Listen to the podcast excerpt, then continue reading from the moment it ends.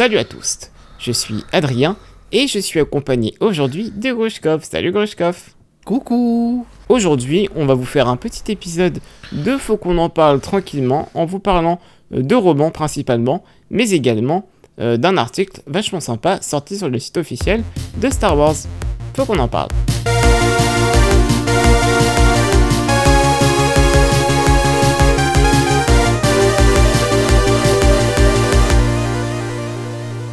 On a appris au début d'octobre, 9 octobre très précisément, par Del Rey Star Wars, hein, donc l'éditeur qui euh, édite la plupart des romans Star Wars, qu'on allait avoir droit à un nouveau roman écrit par Delilah Dawson euh, qui s'intitule Star Wars Inquisitor Rise of the Red Blade. Alors ce roman, on n'en sait pas beaucoup pour l'instant, si ce n'est que sur la couverture, on a, euh, alors je sais pas si c'est un, une ou un, une inquisitrice. euh, parce De que ce je- qu'on savait pour l'instant, c'était une, mais c'est pas, c'est possible que ce soit, ce soit différent. Mais Voilà, et en gros, c'est euh, donc un personnage qu'on avait déjà aperçu. Alors, juste aperçu, hein, il me semble, au cours de quelques cases, dans une Ouais. bande dessinée Vader. Euh, donc, c'est euh, une inquisitrice à la peau rouge euh, qui euh, un design euh, assez cool sur la couverture. c'est bien her, Euh, c'est bien. c'est bien elle, her, et euh, elle s'appelle Iskat. Elle a un nom, je pensais pas qu'elle avait un nom. Ça a Ok, d'accord. Donc sur la couverture, euh, en tout cas, c'est ce personnage-là. Euh, Mhm. Alors, c'est assez drôle parce que euh, il y a plusieurs euh, hypothèses hein, à propos de, de ce roman, euh, mon petit Grushkov. Euh, c'est que euh, il y a la, la, le sigle quand même Inquisitor. Inquisitor. Donc, est-ce qu'on aura droit à une nouvelle série avec donc différents romans euh, Star Wars Inquisitor? On n'en sait pas plus pour l'instant, mais euh, Star Wars Inquisitor Rise of the Red Blade sera disponible le 18 juillet 2023 dans sa version originale, bien sûr. Ouais. Grushkov, tu vas nous parler des news qui euh, sont le, le cœur même de, de cette émission, c'est-à-dire les news centrées autour de la Haute République, puisqu'il y a eu très récemment la Comic Con de New York et on a eu plein d'annonces. Oui. euh, Donc là, euh, en, VO, euh, vient de sortir il y a quelques, quelques jours, une semaine, le premier roman de la seconde phase de notre République qui se passe 150 ans avant la première, qui était Path of Deceit en anglais. Euh, qui sortira probablement dans, dans six mois à peu près. C'est c'est le, le rythme Je crois que c'est au mois de 5-6 mai. mois qu'ils ont euh, euh, en France. Euh, donc voilà, ça arrive dans 5-6 mois. Qui a été coécrit par Tessa Gratton et Justina Ireland, qui est extraordinaire, mais on vous fera une, euh, une review euh, quand Adrien l'ai aura commencé, lu. je l'ai commencé. Voilà, quand Adrien commencé. l'aura fini, on vous fera une review. J'ai lu un Euh, chapitre et c'est très bien déjà, donc... euh, et du coup, ce premier livre est à peine sorti qu'ils annoncent déjà la deuxième phase qui sera, qui, qui sortira dans avril-mai euh, 2023 en VO. Donc, faut compter encore une 5-6 mois de plus en français. Euh, mais principalement, euh, ils ont montré, euh, dévoilé la couverture euh, de la suite de Path of Deceit, euh, qui est Path of Vengeance, euh, qui est une couverture magnifique. Je vous, in- je vous invite vraiment à aller regarder. Euh, je trouve que cette phase 2 a des meilleures couvertures pour l'instant. En tout cas, c'est les romans jeunes adultes ont des meilleures couvertures que. euh, que tous les romans Star Wars, je trouve. Euh, euh, vraiment Midnight Horizon magnifique. avait une couverture incroyable quand même. hein. Oui, elle était badass. Ouais. c'est vrai. Euh, qui sera donc Path of Vengeance écrit par Kevin Scott? Donc vous savez déjà ce que ça veut dire si vous avez lu Rising Storm. Euh, voilà, Adrien sait. Euh, qui sortira donc euh, pour l'instant. Ça, ça pourra changer, mais le, le 2 mai 2023 et qui suivra encore euh, clairement, vu qu'elle est sur la couverture, les, les aventures euh, de, de Mardaro, qui est sûrement une des ancêtres de, Markion de la phase 1. Euh, incroyable personnage d'ailleurs, donc euh, ça fait plaisir de l'avoir là. Euh, ils ont aussi annoncé le deuxième roman qui suivra un qui n'est pas encore sorti, qui sort bientôt. Donc Convergence sort fin novembre, écrit par Zoraya Cordova. Zoraida, Zoraida. pardon, j'ai oublié le D. Ouais. Zoraida Cor- Cordova, qui, est- qui sortira donc fin novembre en anglais, Convergence, et ils ont annoncé sa suite qui sera Cataclysm, euh, écrit cette fois-ci par Lydia Kang. Donc, euh, ceux-là, ce sont les romans adultes. Euh, le deuxième sortira en avril et du coup ça suivra le premier qui n'est pas encore sorti donc on peut pas vous dire ce que ça vaut pour l'instant mais voilà les deux romans adultes donc les deux romans principaux mais je vous conseille forcément de tous les lire pour cette phase 2 voilà les deux romans principaux sont écrits par des personnes qui n'avaient qui n'étaient pas là pendant la première phase donc euh, ça c'est cool ça sera ça restera frais euh, ça c'est cool. Et euh, Tessa Gratton, qui a donc coécrit Path of Deceit, va aussi sortir un livre en avril qui s'appelle Quest for Planet X, qui est un livre pour enfants. Qui se passe sur Batuu, d'ailleurs. On peut voir sur la couverture. Et pour de- finir, euh, j'ai eu un problème, attendez, hop. Oh, j'ai un problème avec la dernière image. Mais bref, il y a aussi Mince. un, un livre pour, euh, pour petits, euh, pour tout petit, je pense, euh, sur lequel on voit sur la couverture Yoda et Buriyaga, qui s'appelle Yoda and the Younglings, écrit par Charles et Rosemary Soul. Charles Soule, qu'on connaît évidemment parce qu'il a écrit le premier roman de la Haute République, euh, Light of the Jedi, La lumière des Jedi. Oui. Et je crois que c'est sa fille, hein. Rosemary Soul. Voilà. je Il- j'ai pas il- vérifié qui c'était Il spécifiquement. me semble, il me semble que c'est sa fille. Je, je suis pas sûr, mais il me semble que c'est sa fille. Et d'ailleurs, je viens de Il me rendre compte, euh, mon petit Grushkov, que euh, finalement, euh, cette phase 2 euh, a commencé non pas par un roman adulte comme elle avait fait la phase 1, Voilà. mais par un roman euh, YA. En fait, c'est, euh, j'allais y venir. Il y a encore deux, deux trucs. on- je peux en parler. Il y a, euh, il va y avoir un guide illustré qui s'appelle Chronicle, euh, Chronicles of the Jedi, euh, qui, euh, qui a l'air super intéressant. Bah, si vous savez, si vous avez déjà un guide illustré Star Wars, vous savez à peu près à quoi vous attendre. Mais cette fois-ci, c'est dans la Haute République, donc euh, c'est, fun.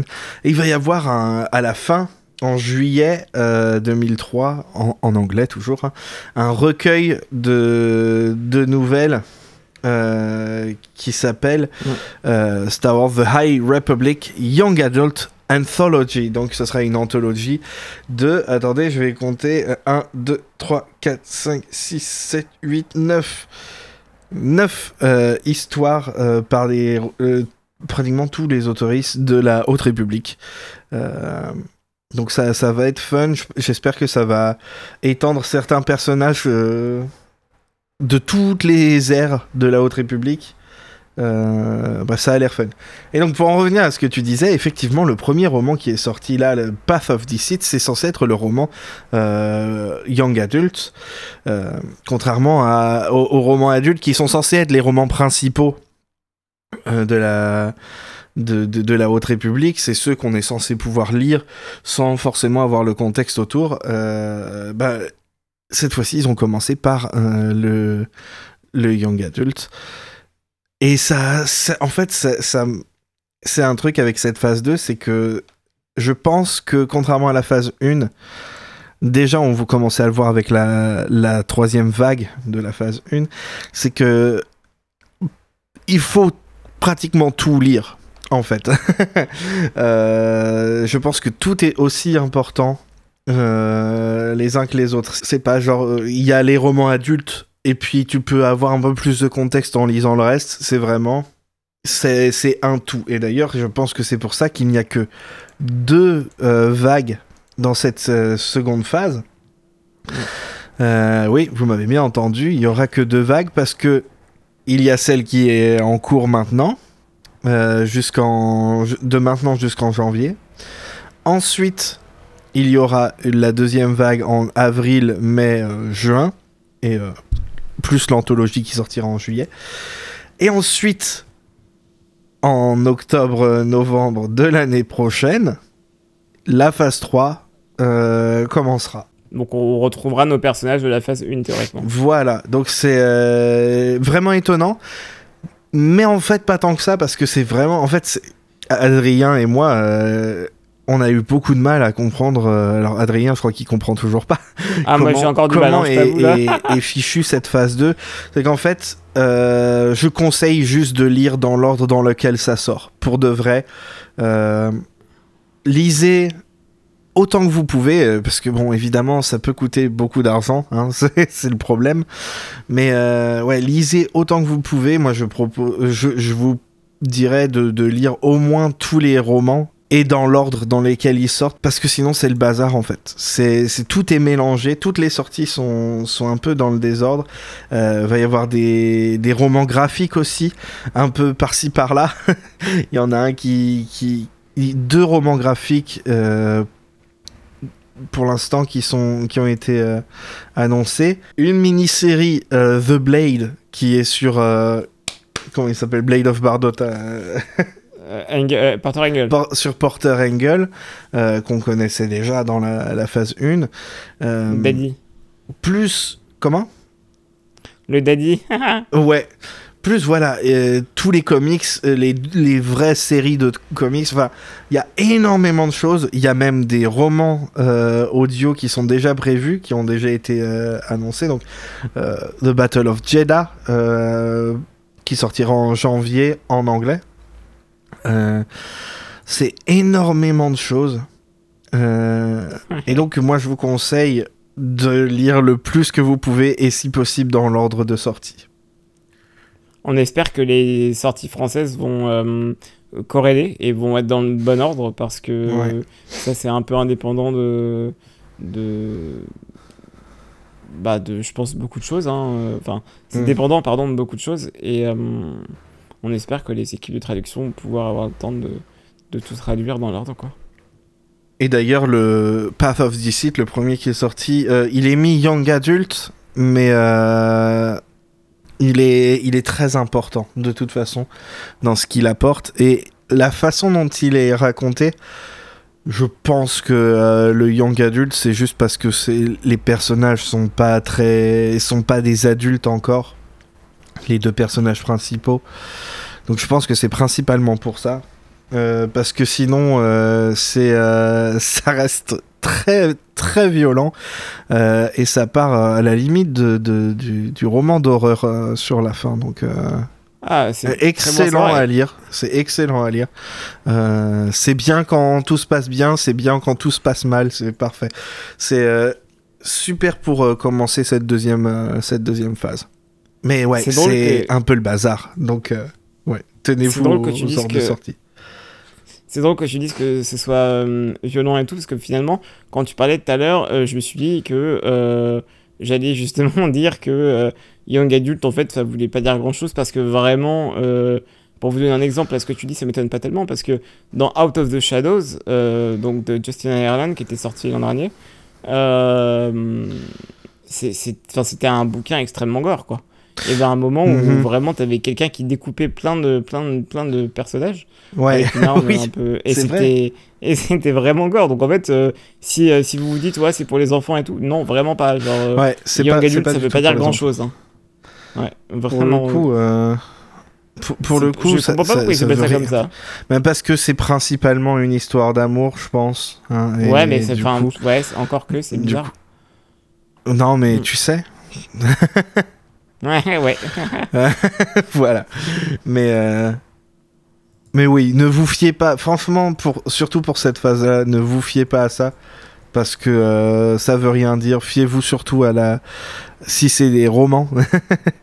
Euh, parce que je pense que pour le coup, voilà, les, la mini-série The Blade va peut-être pas avoir autant un impact sur l'histoire en général que peuvent l'avoir ces romans-là, celui-là si vous avez lu les romans adultes, que les romans adultes de la, phase 1, vous allez complètement vous y retrouver dans celui-là parce que ça a des liens, vraiment des liens directs. Bah déjà, il y a euh, Marda et Yanaro qui sont des ancêtres de, de Markion. Bon, déjà. Euh, et il y a d'autres éléments qui, qui sont dans, la, dans les romans principaux de la phase 1 qui reviennent dans, ce, dans celui-là. Euh, et je pense que c'est important de le lire si vous si vous si c'est vraiment votre truc, la, la, Haute République. Ne, ne, le loupez pas. Bah, ne serait-ce que voilà, tu disais euh, là, j'ai vraiment lu que le prologue. On n'en apprend pas grand-chose, hein, mais il y a déjà euh, trois planètes qui pop qui étaient là euh, à la base dans, dans la phase de la République. Quoi. Donc vraiment, ça reste quand même euh, très très lié et ça ne m'étonne pas que tu dises qu'il qu qu'il y ait beaucoup de liens. Quoi. Ouais, et je pense que c'est aussi pour ça que c'est le bazar, parce que tout est important. Mais alors Adrien, de quoi tu voulais nous parler d'autre? La transition incroyable. J'avais envie de prendre un tout petit peu de temps pour vous parler d'un article sorti sur starwars.com euh, qui s'appelle Unidos Celebrating Latin Representation in the Galaxy Far Far Away. En gros, c'est un article qui, euh, à l'occasion eh bien, du, du, euh, du Hispanic and Latin American Heritage Month, donc en gros le mois d'héritage de... Enfin, le, comment, on, comment on pourrait traduire ça, Gauchkov Ouais, bah, le, mois où on célèbre l'héritage des cultures ouais, c'est ça. latines et et hispanique, ouais, c'est ça. Ouais. Et eh bien, euh, du coup, il y a un article qui a été fait euh, sur, euh, sur StarWars.com qui est vachement bien foutu avec plein d'exemples de, de, de, créatifs qui travaillent ou ont travaillé pour Star Wars et qui donc sont Latinx. donc, ça parle beaucoup de, de, voilà, de Cassian et donc de Diego Luna, mais ça parle aussi, la première image qu'on voit, c'est l'autrice Zoraida Cordova, dont tu parlais juste avant Grushkov, qui est donc euh, latino-américaine, euh, et, qui dit justement que c'est important que, euh, enfin, ça lui a fait plaisir, ça lui a fait du bien de, voilà, de d'entendre l'accent, l'accent mexicain de, enfin, en tout cas, l'accent. Attends, qu'est-ce qu'elle dit exactement? Oui, c'est ça. et en gros, ça lui a fait, ça lui a fait voilà, du bien de, d'entendre voilà, l'accent mexicain de, de Diego Luna. Et donc, du coup, c'est, c'est assez intéressant comme, comme, comme euh, article, surtout qu'il met un peu sur le même plan euh, les, les, créatifs euh, live. Hein, on voit justement Diego Luna, mais aussi l'actrice qui, qui s'appelle Adria. Alors, je n'ai jamais parlé espagnol de ma vie. Adria Arjona, je pense, qui joue donc dans les trois premiers épisodes de Andor pour l'instant, qu'on a vu, et que d'ailleurs, enfin je trouve son personnage assez intéressant. mais aussi, voilà, ça parle de de euh, différents auteurs. Hein. On l'a vu, Zoraida Cordova, mais aussi voilà notre, euh, notre, euh, notre petit chouchou à Faucon Pod, Daniel Holder. Est-ce qu'on doit présenter? On ne le présente plus. Hein. il a écrit tellement pour Star Wars que voilà, c'est un petit peu notre, notre tonton à tous ici. Au même titre que Kevin Scott et, Charles Saul, à mon, sens. Mais, mais voilà, Daniel Holder dit justement que c'est important de, de, voir du monde eh bien, euh, qui viennent de diversité dans Star Wars. Et il en profite justement pour dire que c'est ça qui est intéressant avec la Haute République, c'est qu'il euh, y a beaucoup, beaucoup de diversité dedans. Et puis voilà, euh, il y, a, y, a, y, a, différentes formes de storytelling, différents rythmes. Et du coup, quand tu rajoutes des cultures, et eh ben, il y a plein d'histoires différentes, pas juste des visages. Donc effectivement, c'est un article que je vous conseille, qui est disponible sur le site officiel en anglais. Je sais pas si ils en ont fait une version française quelque part qui traîne. Mais, euh, mais c'est très simple à lire et, euh, et ça peut être euh, super cool. et c'est un article sympa. Bonne lecture. Bah écoute, je vais dire au revoir et puis c'est bon. Hein. Bah d'accord. D'accord. Merci, Grushkov, d'avoir été là pour co-animer cette émission. Tu l'as presque fait toute seule, celle-ci, j'avoue. Oh non, non, non, c'est bon. C'est toi qui m'as motivé. Euh, voilà, euh, je, vais, je vais le dire, j'avais oublié qu'on était censé enregistrer aujourd'hui, donc. Euh. J'ai attendu pendant 3 heures ce matin. Je suis oui, à 7 heures rien que pour lui. Toi, t'es arrivé à 7 heures pour, pour midi. et moi, je suis arrivé à, midi et demi pour, pour midi.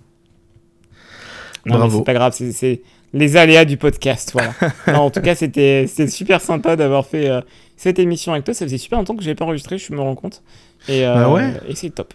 Mais on se retrouve très vite pour Andorre et le platine, bien évidemment. Absolument, très hâte de, participer à cette émission aussi.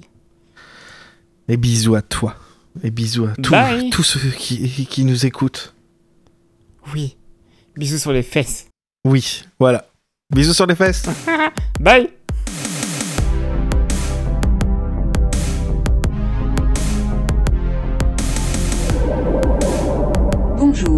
suis T1BB, droïde de protocole à bord du Faucon Millenial.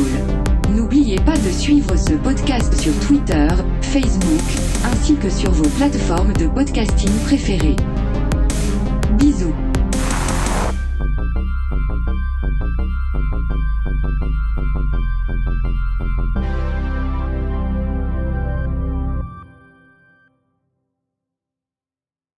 Aïe aïe aïe aïe aïe aïe aïe aïe